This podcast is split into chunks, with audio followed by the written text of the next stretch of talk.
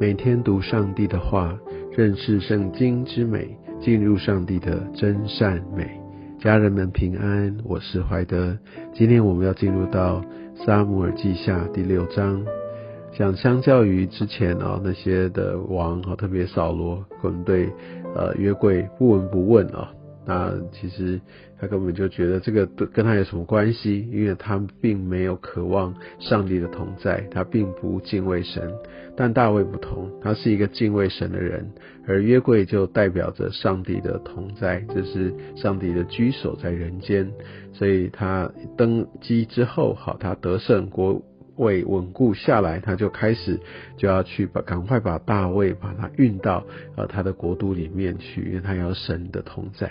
我相信这是一个很重要的事情，我们必须做任何的事情，特别有些时候我们在成功的时候，我们忘记了神。我们其实，在失败、我们在软弱、我们在无助的时候，我们会抓住神；但是成功的时候，我们往往会忘掉。但是大卫呢，他记得，他赶快要把约柜赢回来。但问题来了，他怎么去赢他呢？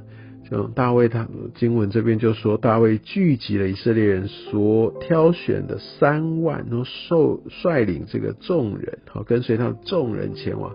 你可以想象，这个是浩浩荡荡的这样的一个行列，哇，这是神很大的荣耀诶，因为要把约柜接回到耶路撒冷，但要用最大的排场去，他派那是最新的车，哦，给要给神一个极大的一个尊荣，但他忘记一件事情。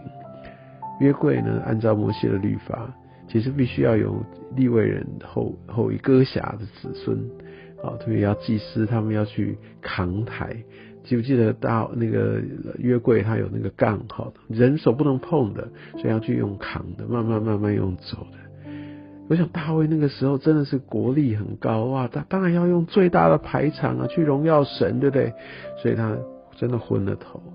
我想他不至于不明白神的律法，但是他就用世界的一种尊崇人也好，或者这些假神、外邦神的方式，想要用这样来把这个约柜来赢回来。你要一个非常荣耀的事，一个真的该做的事，一个真的是呃要要要好像一个很重要的敬拜，一个服饰这样的一个场合，但是是用世界的方式，神得荣耀吗？我们可以从后面的这这个发展。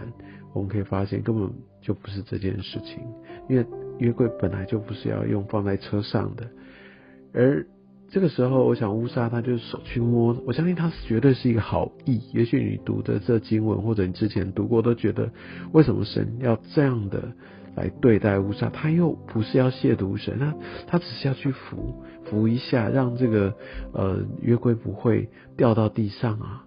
为什么他要受到这样的责罚？我想这个责罚是来自于第一个，呃，大卫他就用错方法，不是用神的方式。你知道，当我们参与在不是用神的方式来去服侍神，其实我们就会受亏损。哦，所以我们必须非常非常明白认识神，而且要用呃谨守遵行，要用神的法则。那当然，我们知道我们现在在一个恩典的社会、恩典的世界、恩典的时代。当然，我们可以啊更多的轻省，我们可以交托给神。但神透过这些经文，让我们今天读到，还是要我们能够准确的来认识他。好，话说。那乌萨他用手摸了，那这就其实就是一个人的不洁哈，他还没有献祭，那他怎么可以去碰触到这个神的同在，碰触到这样的一个神全然的圣洁，所以他就被击杀了。那其实这就是为什么神的圣洁是让我们需要去敬畏的。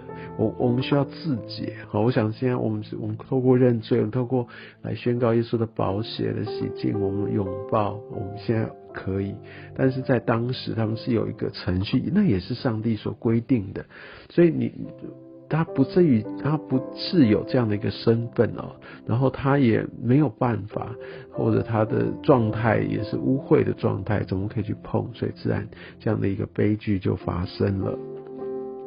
而在这个时候，真的就真的完全破坏了这个呃，算是大卫他的一个心情，所以大卫他就先离开。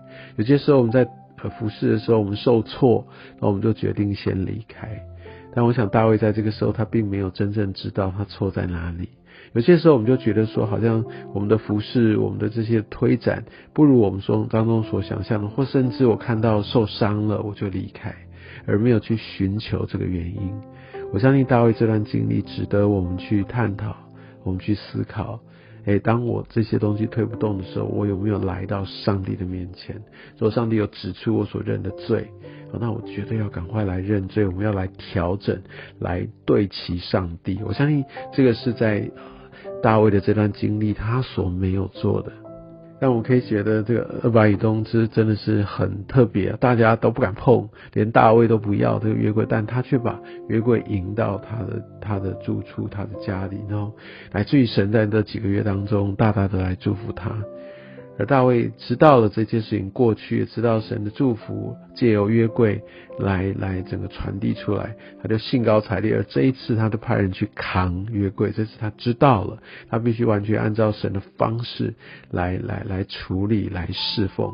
所以再一次，我们从呃这个经文知道，我们必须，就算我们呃会传福音，我们要服侍神等等等等，或者我们希望带人来教会，但我们都必须。在真理当中，我们不可以好像想要把人拐进来，然后就说这个地方有什么样好，或者说呃就误导他们。我相信这个绝对不会是神所喜悦的。来，我们用展现我们的爱，让他听见这些的见证，来让他开始一点一滴的来认识上帝。我相信这是非常非常重要的。而我们可以看到大卫他的欣喜，他真的是非常奋力的一个敬拜，相信他的敬拜感动了神，也感动了很多的人。你知道，我们有些时候我们会觉得啊，我们就敬拜，但是我们有我们的分寸，有有我们的一些的面子啊，或者我就我就不习惯这样。其实这个成为我们要敬拜神一个很很重的框架，这个非常拦阻我们进入到呃上帝的同在里面。你我们可以看到那个在经文当中看到呃扫罗的女儿米甲十六节，诶，他没有说这是大卫的原配，没有说大卫的妻哦，说扫罗的女儿米甲。也许呃，这个作者试图在这边来标明啊，米甲他有很多是来自于扫罗的性格。我们知道扫罗他看重自己过于看重神，扫罗绝对不会来来来牺牲自己一些的权利，所以也许米甲觉得说王室的人员应该有一样的一些的风范。啊，你怎么可以为了好那是耶和华神没错，但你怎么可以因为这样就失去了这些的礼数？搞不好人家会看清你。他在意的是从人怎么看他的地位身份。我相信当我们服侍的时候，其实我们的对象是在于神。但如果我们还是希望讨人的喜欢，还是希望哦透过我的服侍，呃可以赢得人的赞赏。我相信这不是合神心意的，所以我们需非常非常需要调整我们的眼光。我们在神面前需要非常的尽尽心尽意尽力的来表达我们的爱，包含我们若不希望有原本不习惯有些肢体上面一些的敬拜等等，我们的举手、我们的欢唱、我们的跳舞、我们的啊这样的一个在神里面的踊跃，不要忘记这些，其实在圣经里面都记载哦，其实都记载的，所以。鼓励大家，我们可以用一个真的跳脱我们以往的方式来好好的来敬拜神。而在敬拜神当中，我们更可以明白，就像二十二节，呃，大卫所说的，所以我更加卑微，自己看为轻贱。他把神看得远比他，他已经是一国之君了，而且是一个很强盛国家的君王，而他把自己看的是微小的。在敬拜当中，我们可以更更加的谦卑。我们可以更与神对齐。我们可以看到米甲，他不愿意有有与神有这样的一个一个对的一个关系，他还是看顾自己的这样的一个一个形象，甚至还去指责大卫。因此，在这一章的末了二十三节，就说扫罗的女儿米甲再一次说扫罗的女儿米甲，直到死日没有生养儿女。生养儿女是神他所给女子，特别在当时是一个最大的祝福。人可以看到，这个时候神就没有再给他这样的祝福了，这好可惜，不是吗？所以真的求神来带领我们，让我们可以看见哦他的心意。我们要真的非常非常敞开的来敬拜他好，愿上帝也透过啊，今天看到大卫，他已经把这个呃约柜啊，把这神的同在啊带回到这个耶路撒冷去。我们可以看到神要带领呃大卫来继续用他的心意来扩张他的王权。也愿上帝透过今天的经文来祝福我们。